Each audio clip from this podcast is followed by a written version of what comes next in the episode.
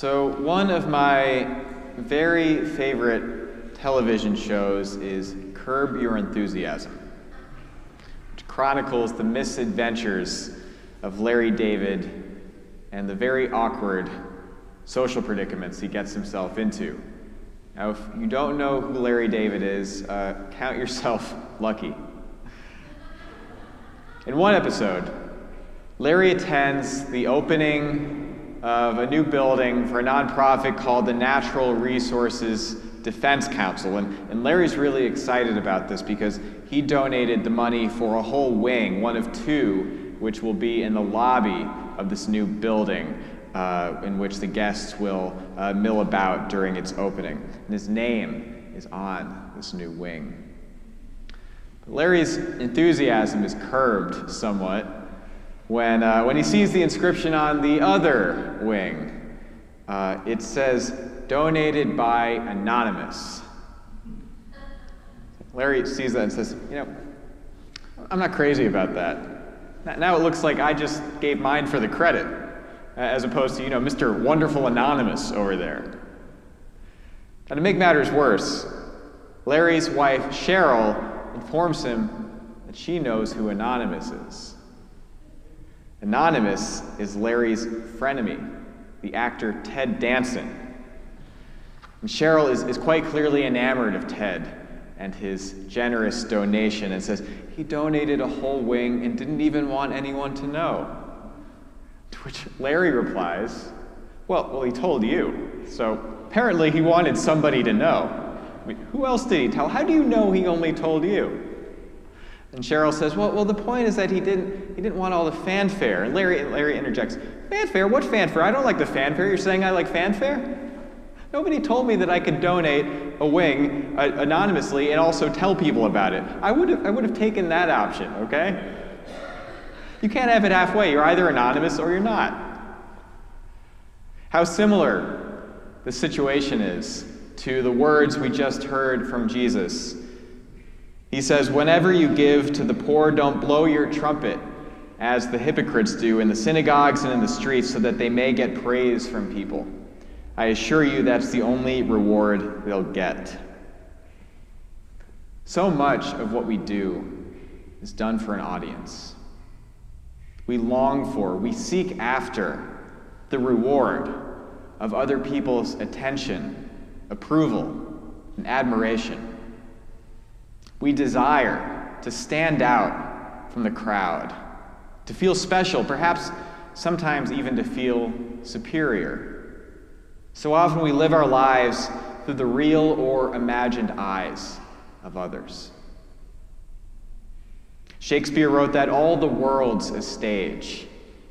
This has become all the more true in the age of social media as it's taken an increasingly central part in our lives in the last 10 to 15 years. As a very famous actor who will remain nameless here uh, once said in an Instagram post if it's not on Instagram, it didn't happen. Very telling very uh, of our time. So many of us live uh, so much of our lives on the lookout for, for material for our Facebook, for our Instagram, TikTok, or, or Snapchats, in the hope that, that we will be rewarded, validated with likes, comments, uh, subscriptions, a new friend or follower. We want to feel that we are seen, that, that we are good enough, that we are okay. Social media has, has, of course, amplified, greatly amplified this attention seeking behavior, but, but of course, it did not create it.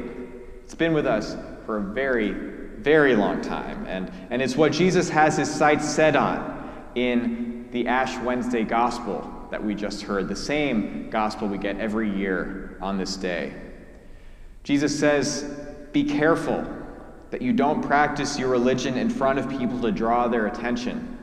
If you do, you will have no reward from your Father who is in heaven.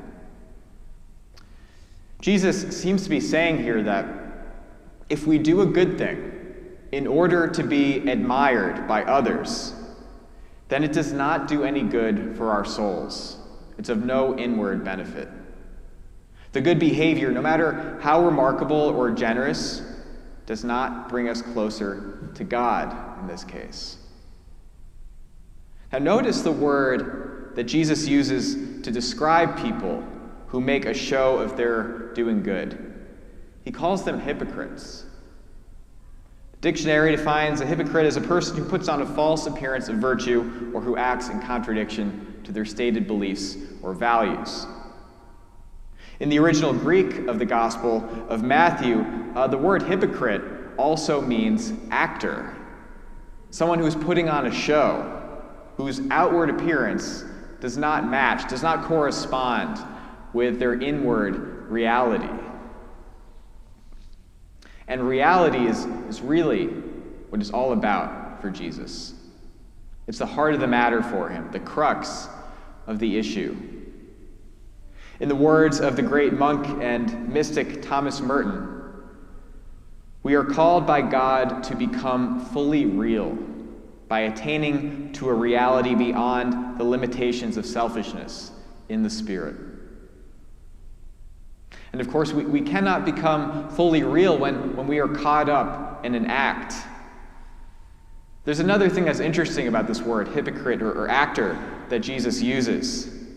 Uh, actors in, in Jesus' time uh, actually wore masks when they were performing to depict the roles they were playing. So a hypocrite then is someone who is, is uh, in a very straightforward sense, uh, not real, but rather playing a role, playing a character. Of course, we cannot, we also cannot become fully real when we are, when we are self-centered.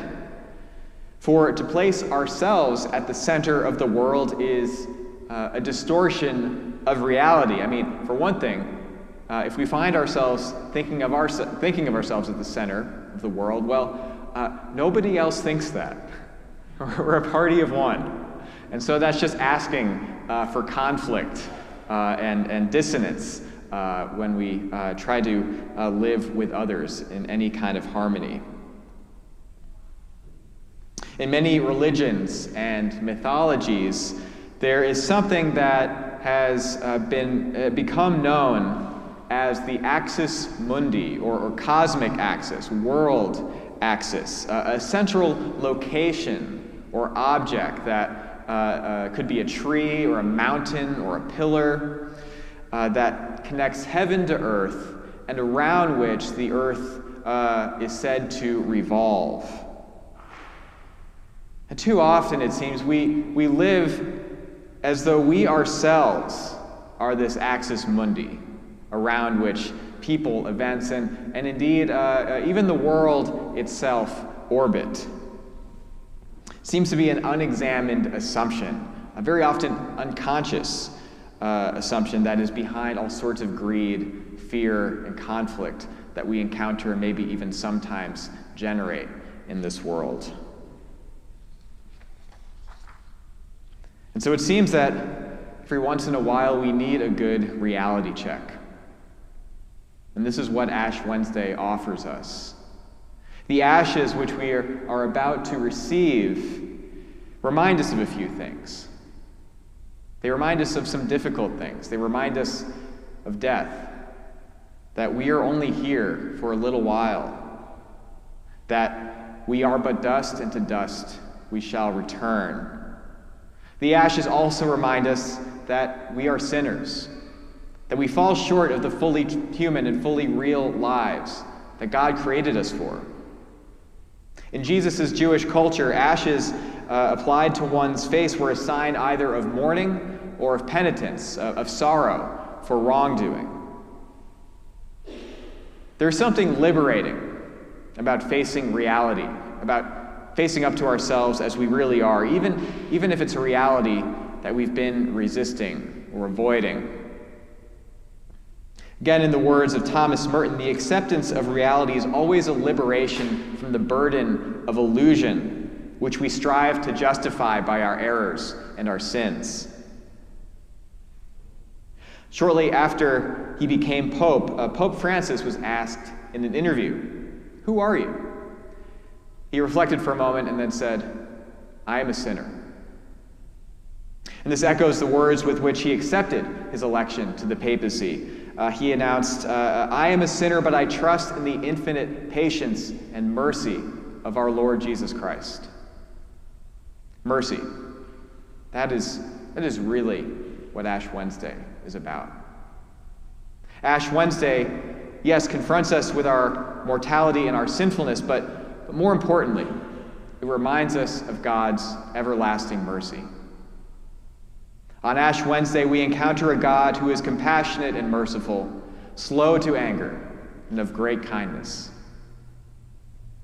The purpose of Lent is not to suffer or to punish ourselves or to feel guilty, but rather to prepare ourselves to receive this great gift of God's mercy. A gift which we can only really receive if our hearts are open to it. And so, Lenten disciplines are really about trying to remove anything that stands in the way of our hearts and the mercy of God. The ashes on our foreheads remind us of something more than the shortness of our lives and our falling short. With the shape of the cross in which they are traced, these ashes remind us of our true center, our true home.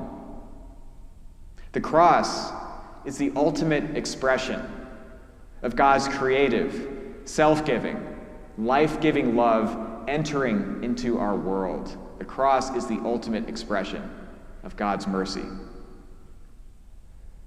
The cross, then, we could say, is the true axis mundi, the tree of life, which is our true center, our true home. And so, this Lenten season, may we turn away from the unreality of self centeredness toward the reality of love and of God's mercy. May we, a people who, who so deeply desire to be seen, known, and loved, come to know ourselves as seen, known, and loved by the love that moves the sun and the other stars, as Dante once wrote. Jesus promises that the spiritual treasure of making God our center far outweighs any earthly treasure we can find anywhere else. Do not store up for yourselves treasures on earth, where moth and rust consume and where thieves break in and steal. But store up for yourselves treasures in heaven, where neither moth nor rust consumes and where thieves do not break in and steal. For where your treasure is, there your heart will be also.